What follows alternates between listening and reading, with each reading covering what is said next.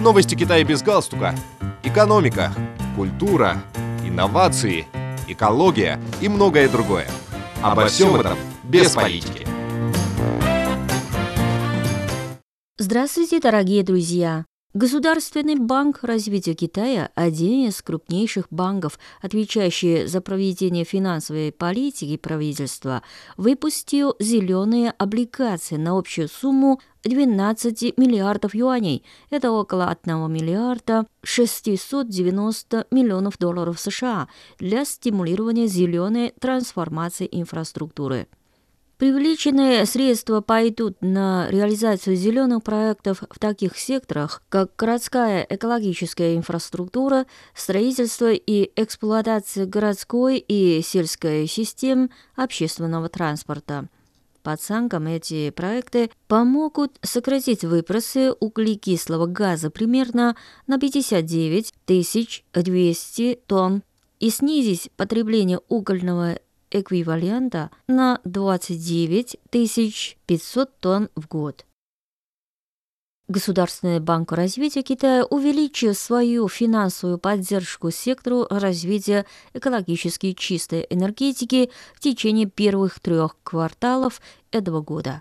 В период с января по сентябрь банк выдал кредиты на сумму 406 миллиардов 900 миллионов юаней это около 57 миллиардов 200 миллионов долларов США энергетическому сектору для поддержки и развития экологически чистой энергетики обеспечения энергоснабжения и для чистого эффективного использования угля.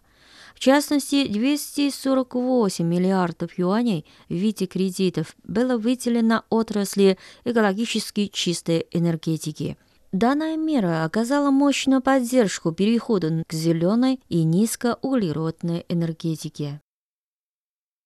Власти Тибетского автономного района за последние десятилетия выделила 12 миллиардов 700 миллионов юаней это около 1 миллиарда 800 миллионов долларов США на охрану окружающей среды, сообщила недавно замглавы Управления экологии и окружающей среды Тибетского автономного района Шуй Янпин.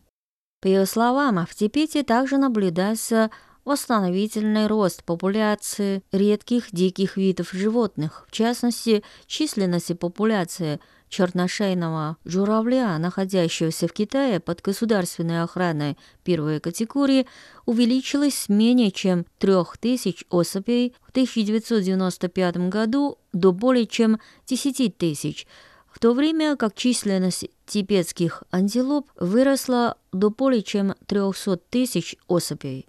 Цифры показывают, что Тибет остается одним из районов с лучшей экологической обстановкой во всем мире. При этом местные экосистемы в целом стабильны, а качество окружающей среды постоянно улучшается, резюмировала Ши Янпин.